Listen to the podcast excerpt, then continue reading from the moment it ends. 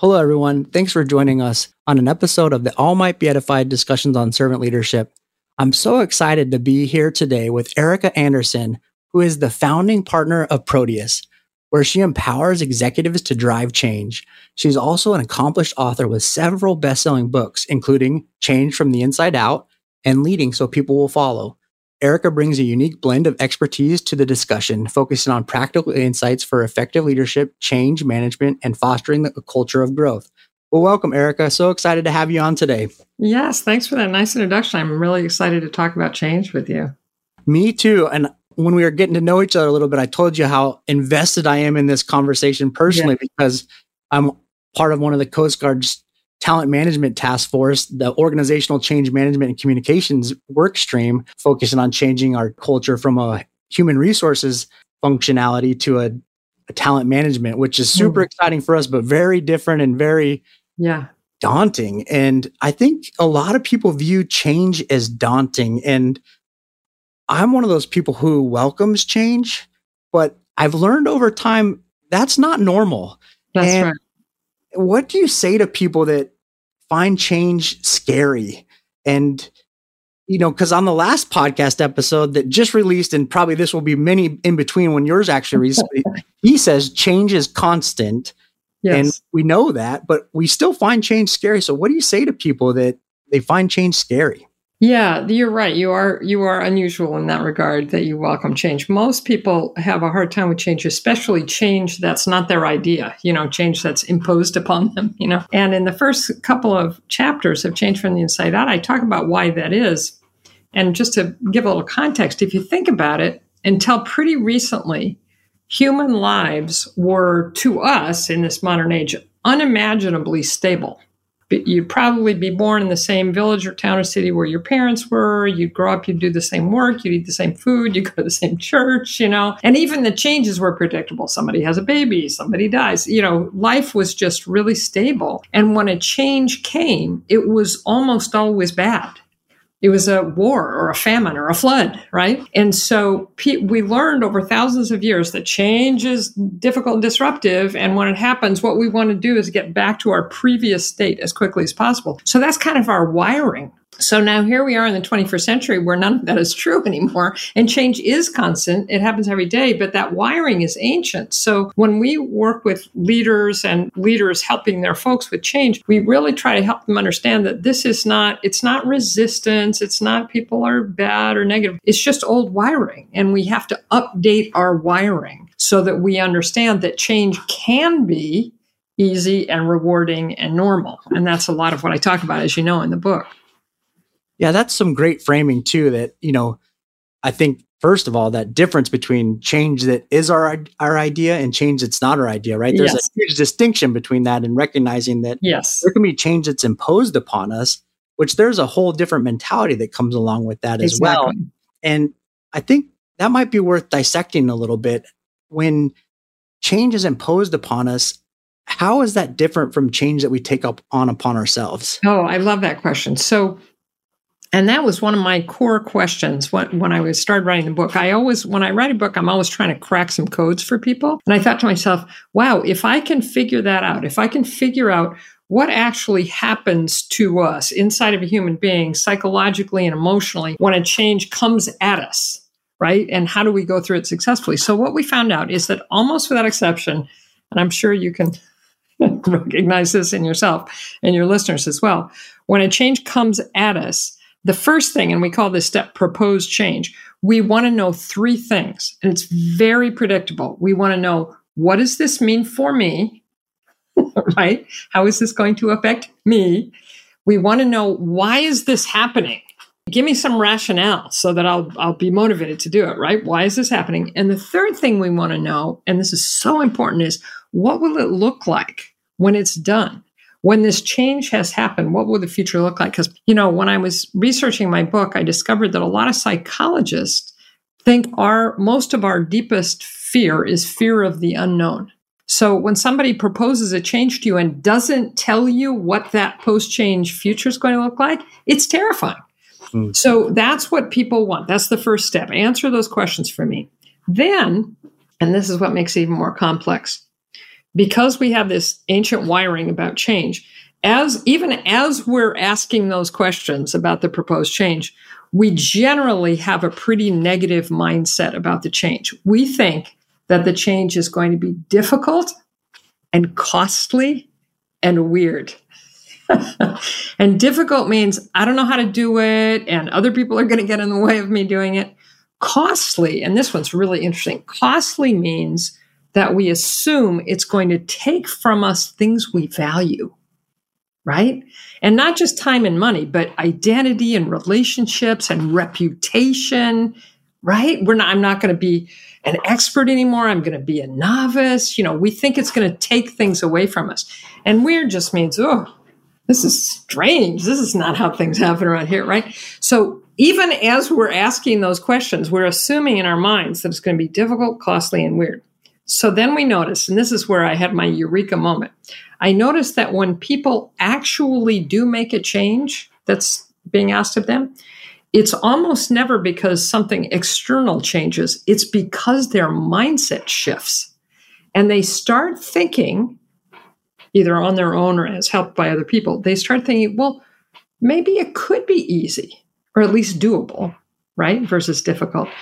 Maybe it could be more rewarding than costly. Maybe it could give me more than it takes away. And then, and this is almost the most important, they start thinking, oh, maybe this could be normal. Maybe this could be the new normal. Maybe thinking in terms of talent management versus HR personnel could be normal. And how we decide whether or not things are normal is we look around. And if people who we think of as being like us are doing a new thing, we think, oh, that that's starting to feel normal. And, and this is where leaders come in. If people we admire and want to emulate are doing something, are doing the new thing, are doing something in a new way, we start going, oh, that could be normal. And the m- almost magical thing is that when someone's mindset has mostly shifted toward, I can see how this change could be easy, rewarding, and normal, then they're willing and able to do the new behaviors that the change requires, but not before then. That's why that mindset shift is so critical. That's so interesting to me. And, you know, as you were talking, I was thinking about this word that we use in the military. I'll say the military because we did it in the Navy when I was in the Navy. Then I switched to the Coast Guard, and we still did it in the, in the Coast. I know what it is. Is it opportunity? Oh no, I was thinking VUCA. VUCA. I know no. that gets used a lot in the military. Yeah. well, we use this word opportunity for yeah. basically, I'm about to give you this really hard task that's going to mess up your life. And we say, I've got an opportunity for you. But that, right. what they're really saying is, I'm going to mess up your routine. I'm going to give you something very challenging. And it requires quite a bit of change because yeah. Yeah. sometimes you have to travel for this or you have to go do a bunch of stuff. And that you know this word opportunity becomes this really dirty word in a lot of yeah stuff. yes. it's it's it requires a lot of things. And early on in my career and i was thinking back to kind of evaluating myself have i always loved change? And i and i don't know that i have. You know i've kind of learned that i've that mindset that you're talking about maybe i've adapted over time because i've learned that that word opportunity it really is an opportunity. It's yes. just a lot of ways how we approach it. And at first i was like resisting it because I knew like those things that you said are true. It was exactly it was going to cause some heartache, some cause me to you know mess.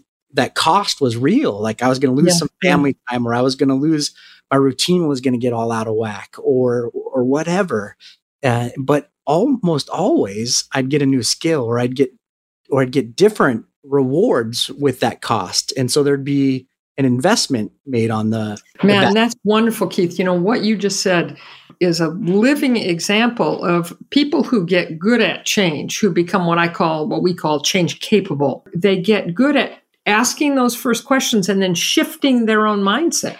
They get good at doing exactly what you're saying. They they in effect they think to themselves okay here's this opportunity you know here's this change how could it be easy? How could I make it easy? How could it be rewarding? What could it give me? How could I make it normal? They look to shift their own mindset, and that's what takes you through change. Yeah, it's so interesting. And I think those words, a lot of times, whether it's change or opportunity, yeah. whatever our cultural language is in our in our work environment, because each organization has their own language, you know, whatever, you know, negative connotations we put on those words sometimes, if we learn to shift that language, exactly. that positive to negative language usage and flip it on its head a little bit, sometimes we can maybe get people a little bit more ready to be a little I, I, think that, I think that's right. And i you know when when i knew that i was going to be your, on your podcast and that a big part of it is servant leadership a concept that i've loved for 40 years i think a lot about how leaders can serve their people. And i feel like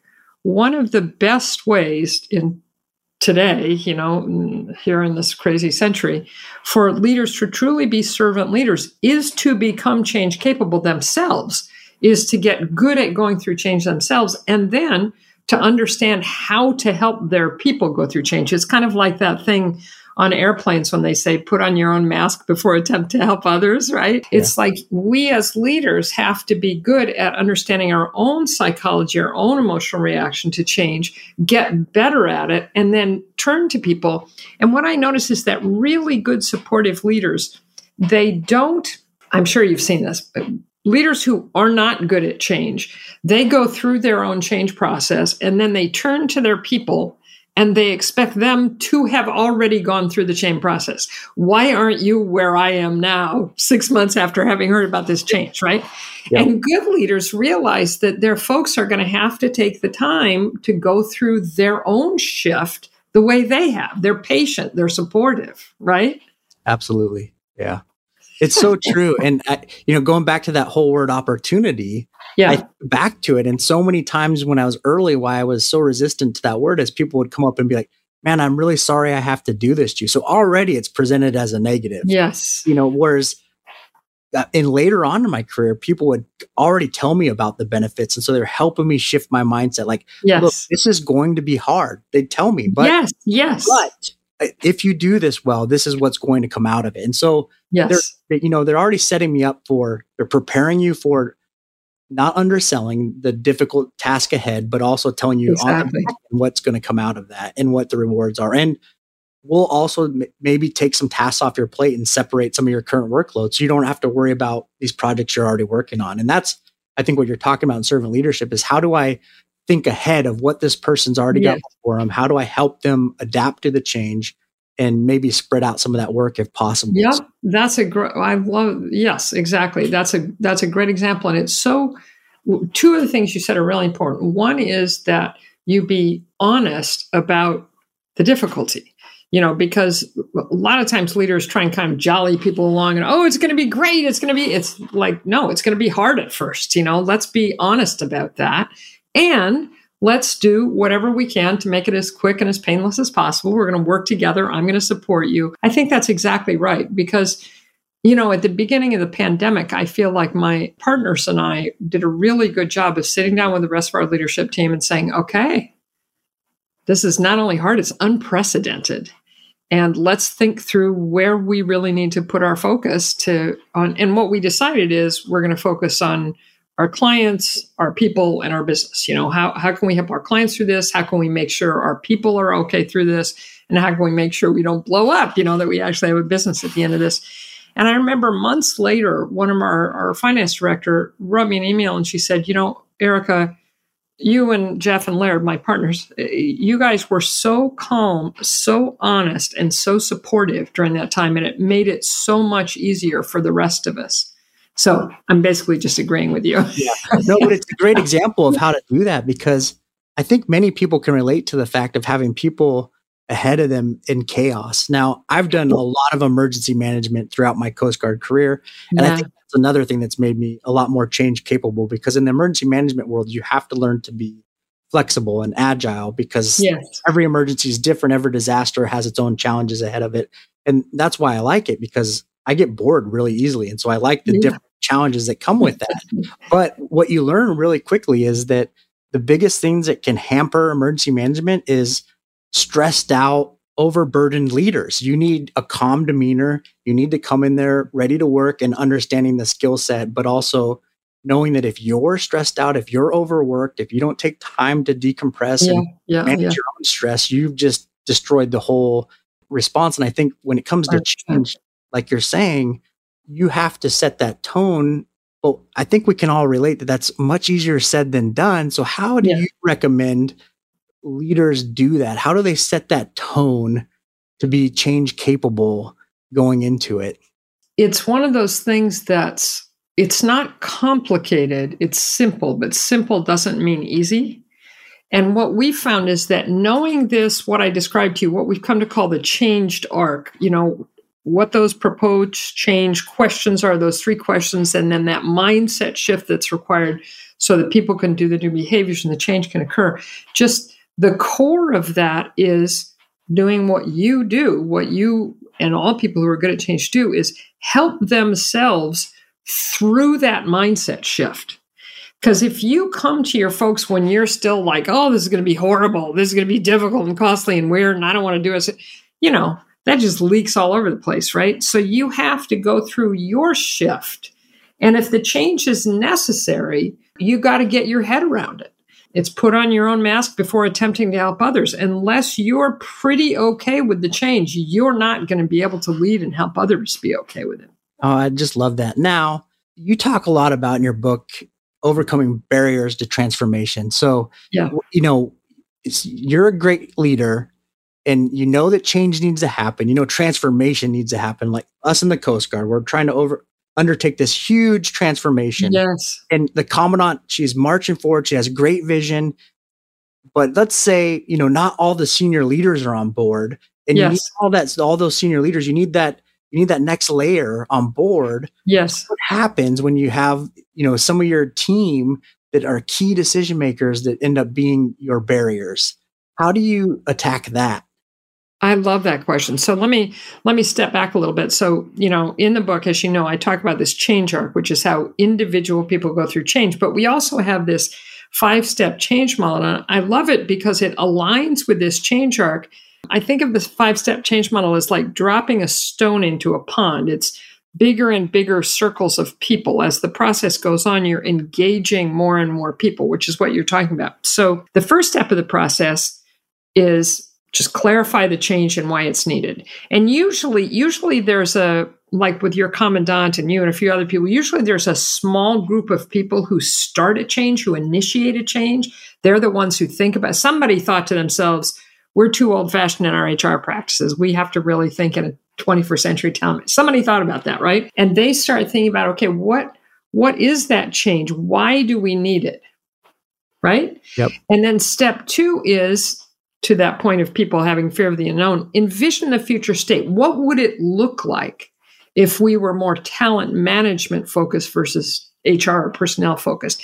And it's usually still this small group thinking about it. Then, when you're pretty clear about what the change is, why it's needed, what it'll look like when it's done, then step three we call build the change. And that's when you start thinking about who are the stakeholders, who are the people who are going to need to be supportive of this, and who's the team who actually is going to drive it. Is it us or do we need to create a change coalition of some kind? And what is the change? That's where you do both the human part of it and the kind of project management part of it. You define how the change will actually unfold, what it will imply, what does it mean for the people who are working in HR, right? So you create a change plan and you start bringing in those stakeholders. You figure out where they are. Are they are they against it right now? Are they for it right now? Are they somewhere in the middle? Where do we need them to be? How are we going to buddy up with them to communicate what we've already figured out? You know, what the change is, why it's needed, how it's going to look.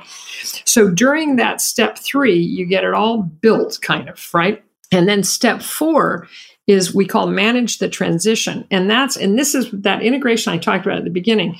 You start implementing the change plan, but you also figure out, and this is critical, Keith, and most people don't do this.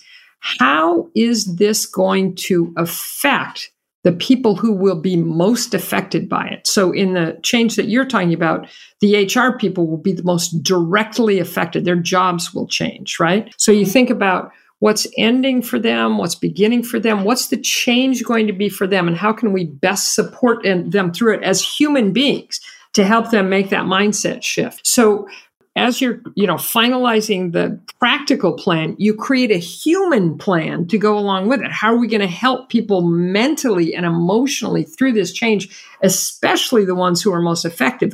What tools are we going to give them, right?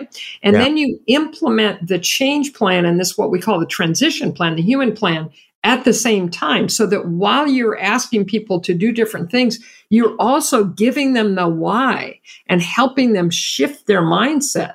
Right. And that's what doesn't happen. A lot of times it's like, we're doing it now, but everybody's freaked out, right? Nobody's gotten that support to make the change. So if you do that fourth step well, the fifth step, which is called keep the change going, you know, because you've done this for a long time, every change has unintended consequences so no matter how well you plan, it's not going to turn out the way you think it's going to. So you can't just walk away. You have to stay in it, right? And the cool thing about this is if you've really connected people, you can use their voices. You can rely on them to tell you what's working and not working. And when they say this part of it isn't working, you don't dismiss it. You say, great, help us make it work. And then they buy in even more, right? So then the change much more likely to be successful. You have a lot more credibility. So then when the next change comes a month later, people are much more feeling like, oh, these guys kind of know what they're doing. I'm cool with this. Right.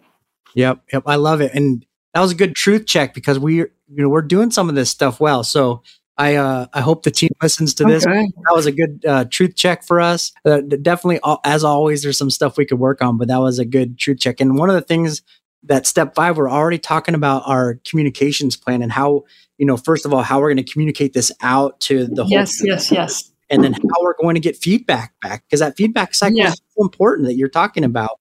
And our commandant talks about in the service we have what she calls the frozen middle and maybe some other organizations can can relate to this and basically the frozen middle being people that that just are stuck they don't want to change mm-hmm. they don't necessarily want want to grow. They want to be exactly where they're at. And they, there may not be a lot of organizational trust in them right yes. now.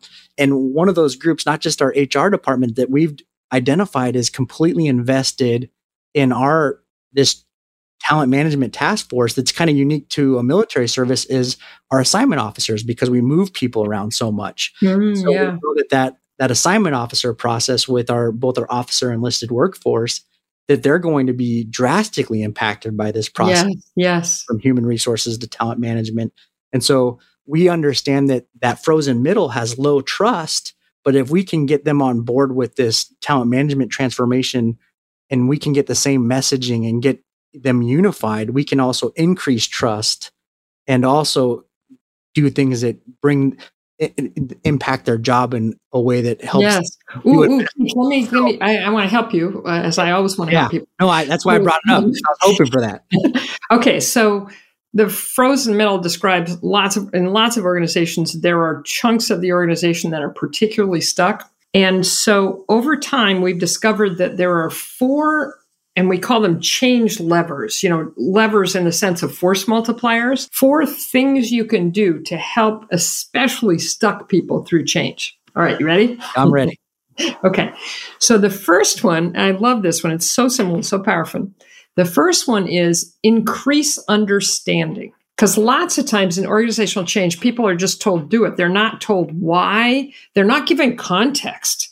It's like, why is this happening? How do we come to this? What do we think it will do to benefit you? Just you just increase people's understanding about the change. First of all, it really helps unstick people because it's real information, but also it's very respectful. Lots of times in organizations, people don't get that kind of information because it's just like you're a cog in a machine. And so when you give people the respect of giving them all the attendant information, it feels really good. So that's thing one. Thing two, this is really important, is clarify and reinforce priorities. Because lots of times when there's a big change, people kind of flip out and think everything's changing. And so if you can say, no, no, no, your priorities are primarily the same. We still, assignment officers, want to make sure that the right people get to the right place at the right time. That is not changing. Now, there may be some changes about how we go about doing that. There may be some new skills you need to learn. So it gives them uh, a framework for understanding the change, that it's not going to ruin their whole lives. It's just there's going to be a couple of things, but primarily their priorities are staying the same. That's incredibly soothing to people, right? Yep. All right. The third lever, and I love this one, is give control. One of the main reasons people hate change, especially people who are kind of stuck, is they feel kind of victimized. It's like it's all being done to them. So, whatever you can do to give control to people in change, whether it's give them a voice, right? Ask them for feedback, operationalize their suggestions, give them a choice about when they do something or how they do something, or if they do this or this, whatever you can do to give people more control in the change that's incredibly helpful, right? Yep. And then the last one is give support. And this one's important because the especially in the initial stages of a change, the most important kind of support you can give somebody is just to listen to them.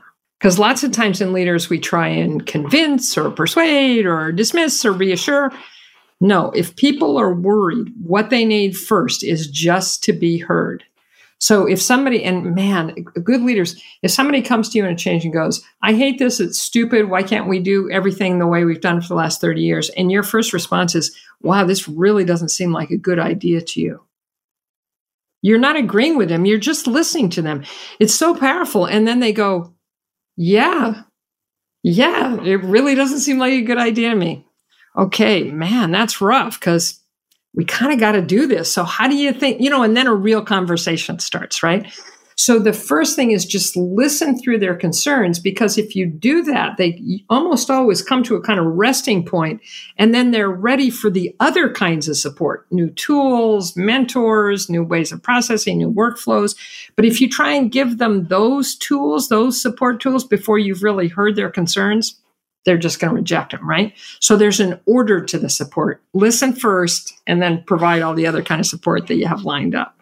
Oh, that's just wonderful. And I think that's a valuable skill set in so many regards, not just change yeah. management. I think yeah. that we can employ in just whenever our people come to us with a concern. I think too often 100%. we try to solve that concern before we really even understand it. So yes. I, that was valuable input. I, I kind of chuckled when she was saying it because I was like, oh my goodness, we need to hear this more than probably any of that other device, even though that other yeah, yeah. sounds. So uh, I love it. You know, I should give credit where credit's due. Admiral Penoyer is the leader of this whole talent management task force, and he's doing a phenomenal job. I'm just on a small part of this, one of the one of the work streams, but I've just loved everything of it. And I, mm. I can't wait to air this episode because there's already some tangible good advice on it. Okay. And, and you know, I love this this thing that you talk about in making sure the human side is connected to the mechanical side. Yeah. And I recently had a conversation with a really good friend of mine who's just an amazing project manager and I was he was talking to me about a concern with one of his employees that did IT and you know we were having some questions and then just dawned on me I asked a question I go have you recently switched from um, your project management system from like a Six Sigma to a agile system or something like that? He, and he was like, yeah, we have. And I go, okay, first of all, that I go, I would actually start to look at this as a skill or a will problem because some people are very systematic in their thinking. And if you switch to an agile system, this might actually be a skill issue and they might not be real comfortable with an agile. Oh, I love that, Keith. And it's probably both. It's probably skill and will. I'll, I'll, give you a really good example of, I think we did this well at Proteus. So, right around the beginning, it was in 20, maybe right after the pandemic started, we we really started to focus on security and you know, data security and privacy and how we keep information from our clients, coaching clients or consulting clients. And we it was a huge shift and we realized we were going to have to get people to not do things on paper and do it in encrypted like in Google Docs and stuff. Huge change. So before we actually started requiring people to make the changes and even give them the directions to make the changes, we spent a lot of time on the human side of it. How you, what do you guys think about this? And what's it going to require? And how hard do you think it's going to be? And what are the difficulties? And tell us your concerns and helping them through their mindset shift so they could see it as not as difficult as they thought, more rewarding than costly, more normal than weird. We spent a couple of months just getting everybody on board, then provide the skills, then do it. And the doing of it was easy you know the the actual changing a doing a doing a change the mechanical part is often not that difficult.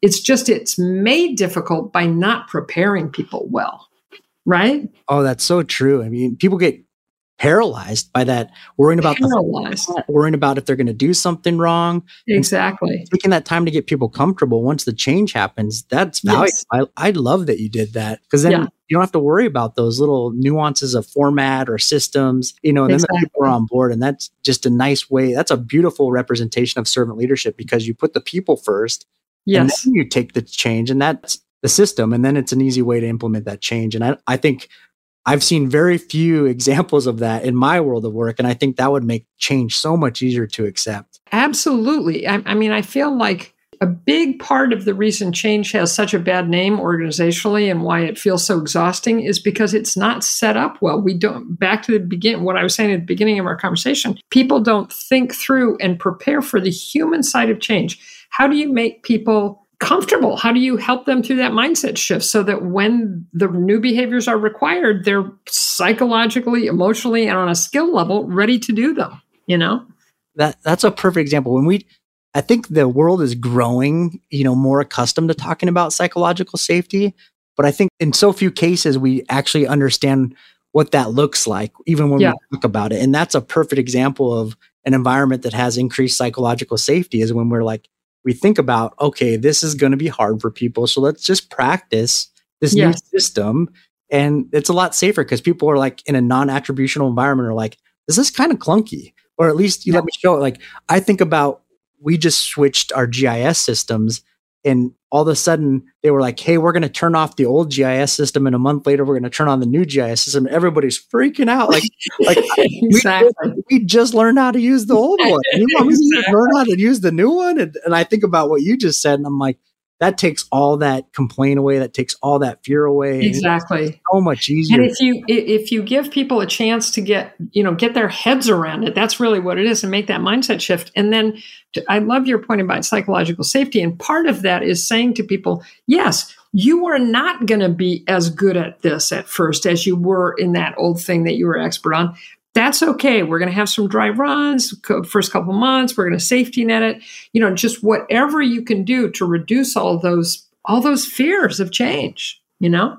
Yeah, I love it. And kind of going to your point, when I volunteered to be part of this organizational change management and communications team, they said, Hey, we understand that a lot of you might not have training in this. So we're going to get you some training in nice. change management and you'll even get a certificate. And like, right away you had people like, okay, I'll volunteer now. like, I'm a certificate and some training with that. I mean, that's yeah, a yeah, conversation yeah. at that point. And I, I think too often we're like, oh, just do this and learn it as you go. And yes. it's the opposite helps out so much more. Yes. Like, okay, I can feel comfortable and I can now look better and look more like an expert and not worry about failing in front of my peers or even the precisely people. i don't feel like i'm kind of making this up as i go along i have some skills i feel like i can help people yes Totally. I 100% agree with you. I love it. What what are some other common missteps that happen in change that leaders should look out for and serve their people better? You know, I really think we've covered them. If if you had if you said to me, Erika, what are the three things to really look out for as a leader? The first one is put on your own mask before attempting to help others. Really think about yourself, re the change, are you capable of making this change? Do you feel like this change is necessary and okay? You know, where are you mentally and, and, and emotionally about this change? So I think that's the first one. You can't help other people unless you're in a pretty good space. A. Second one is the one that you picked up. Just listen deeply. Concern about change is natural, it's how we're wired.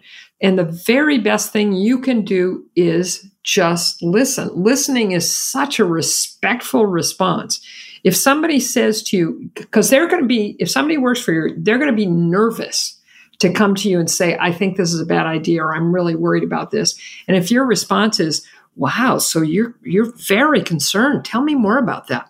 It's like, oh, such a relief, right? So listening is the is the second one. And the third one is just see it all the way through on both the human side and the mechanical side. Don't drop the human side and don't stop in the middle. Go all the way through.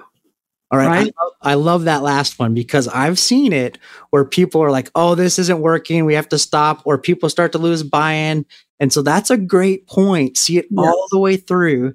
So yeah. when you get to that lag point or people start to waver, how do you help people bridge them through or pick up that, you know, the flag, if you will, and start to say, no, yeah. we can do this. We can carry through and keep that motivation going when, you know, fear starts. I love that question, forward. Keith. And I think the, the primary answer is to get curious instead of kind of boosterish. So if people are trying to say, I'm not sure this is working, rather than just kind of defaulting into John Wayne mode, no, it's great, keep the flag up, you know, get curious like, oh, okay, let's let's meet, come together. What isn't working? Okay, how can we address that? Remember what the goal is. Where are we? What do we have to change? Are there some things we need to do differently? So curiosity is wonderful because it's also very respectful. You get people's best thinking and it gets them to start to feel like owners, right? If they're just standing there going, yep, that building's burning down, that's not helping anybody. But you say, well, so what? Do we need buckets? Do we need water? How are we going to keep this thing from burning down?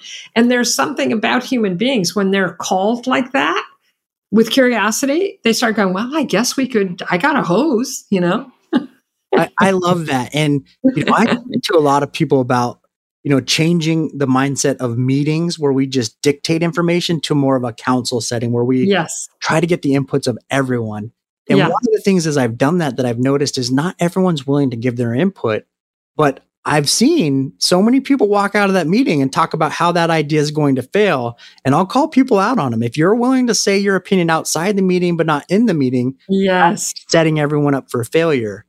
And what are your thoughts on that? How do we get people to be part of the change mindset and not wait till they walk out of the meeting to be a proponent for change failure? Yeah, that is a deep question. And I could talk about that for a whole other hour. But two things I would say is one, there's some there are some people who need a little, you know, some people can just wing it. Like you ask their opinion and they'll say right away. Some people need lead time. They just do. That's how their brains are wired. So if you're going to ask an important question in a meeting, send it out beforehand so that the people who need some lead time will have that lead time and then they'll be more likely to, you know, contribute when they're in the meeting. So that's thing 1. Second thing is that you as a leader, I as a leader, we have to make it really safe. It's back to psychological safety to contribute. Like I'm sure you have been in meetings in your life where where the leader says, "Okay, I want all your ideas." And the first idea out of the person's mouth, he or she goes, "That's a dumb idea." Some version of "That's a dumb idea," or "That won't work," or "We already tried that." Then what? What's that message? Everybody's like, "Okay, I guess I'm not really supposed to say anything." So j- you have to make it as safe as welcoming as possible. If somebody says an idea that doesn't seem like a good idea to you, you say, "Tell me more about that. I don't understand how that's applicable." You just keep the ball in the air, right? So if people have some lead time and if they are demonstrated to that it's safe to contribute, more and more people will contribute. Yeah, I agree. And another thing that is even even more common, I think, than someone convincing someone that their idea is dumber is getting defensive of why that idea hasn't been tried in the past. And I think people don't realize how much that kills the conversation. Oh my God. And I, I really want to bring that up because it, it just kills ideas right out the gate. That being defensive and so as leaders, I, I want to challenge us that we have to, if our propensity is to get defensive, we have to bury that and learn. Man, that is a really good insight, Keith. I often, eh, in the past, when I've coached leaders who are defensive, I say, okay, when somebody says something to you and you feel that defensive reaction, just insist to yourself that you do one of two things. You either ask a curious question or you summarize what they're saying that those are your only possible responses. You can't get defensive. So if you ask a curious question, wow, I'd love to know more about that, or wow, help me understand why you feel that way. Just a curious question where you say, okay, so you're you're thinking that we didn't do last year what we should have done around that. Yes. If though for some reason I don't really quite understand the psychology of it, but if you rather than getting defensive, if your first response is curiosity or summary, it kind of breaks your own defensive response. And then it can become a conversation. That is so profound. And I love it. And I want to use that for the challenge on this episode. So I think there's so many challenges we could have given because Eric has given us so much great insight. But I think that of all the things we've talked about, for all of us, I invite you to spend time, practice making curious questions. Yeah. Just think about all the things you're given and turning that insight back into a curious question, whatever it is. So think yeah. about how you respond to people. And when they come to you with anything, think about how you could respond back to them with a curious question. And I think no matter whether we're dealing with change management, whether we're dealing with anything, when we learn to ask better, curious questions, we're just going to be better servant leaders all around. So I think as you listen to this episode, even think back on this or listen to it again and go back through it. How could you approach these topics with more curiosity? And hmm. as you do that, you're going to be filled with greater insight in how you to approach the people around you. And I just love that. So as we do that, how do you support the leaders around you as they go through transitions? Well, I give them all this information that we, I mean, we, we, you know, when we are doing a big transformation, like some of our clients are huge multi-billion dollar clients going through these enormous transformation. And, and what we find is the, that these simple, profound thing, the two, the two things, the understanding this change arc, how individuals go through change, and then having this five step change process are just such great tools. And then I cannot tell you how much I love what you just said about curiosity because the a curious mindset about change overcomes so much negativity. I love that. A curious mindset overcomes negativity. And she said it so much more profoundly, but I love my mind has to transform things into simple thoughts. Yeah. So I just love it. And there's so much depth there about that curiosity combating negativity. And I just love that thought. And Uh, do you have any examples that you could call upon, like as you've seen that in your world working with change management of someone that you saw overcome a negative obstacle through curiosity? Hundred percent. There's a there. So I, I won't tell you what company, what yeah, people, absolutely. but there was. I saw this wonderful woman who's a CEO who I've coached for a long time. She had one guy on her team who was kind of. I'm sure you know these people. She was. He was kind of an Eeyore you know what I mean? He just was always kind of a downer and things aren't going to work and everybody's going to die, you know. And so they were having to go through this. It was a media company, and they were having to go through this huge transformation. Everybody was struggling through it, but getting their heads around it. And and you know, this is really going to be different. But I think so. And he he was such a bummer. He just kept like, I don't think, and I th-. and finally she turned to him, and I thought she was going to get mad at him, but she just got curious. His name was Dave. She turned to him and she said, Dave, what's the thing that's most upsetting to you about this? And it just was like a dam breaking open. It just, he was able to say that he was worried that his team wasn't going to make it. And he, he thought that they were going to be at the, five. it was, just, and she just listened, listened, listened. And, and, and, you know, he talked for like five minutes and the whole team was very quiet because this wasn't like him, you know? And she said, well, I feel completely committed to your team and we're going to do everything we can to make sure they make it through this. And it just, it, I, it was like, I gave me goosebumps. It just shifted the whole room. And all she did was ask that one curious question. Oh, that's a beautiful example. And it just goes to show that power of curiosity. Yeah. You know, so often we make these flash judgments of the people around us and their yeah. level of commitment to the project. And yeah we can be so wrong. Like this is a perfect example of that. And when we make those flash judgments and we're wrong, we limit our ability to succeed in whatever our goal is. And if we just take the time to be curious, we can bring the full team to their fullest potential.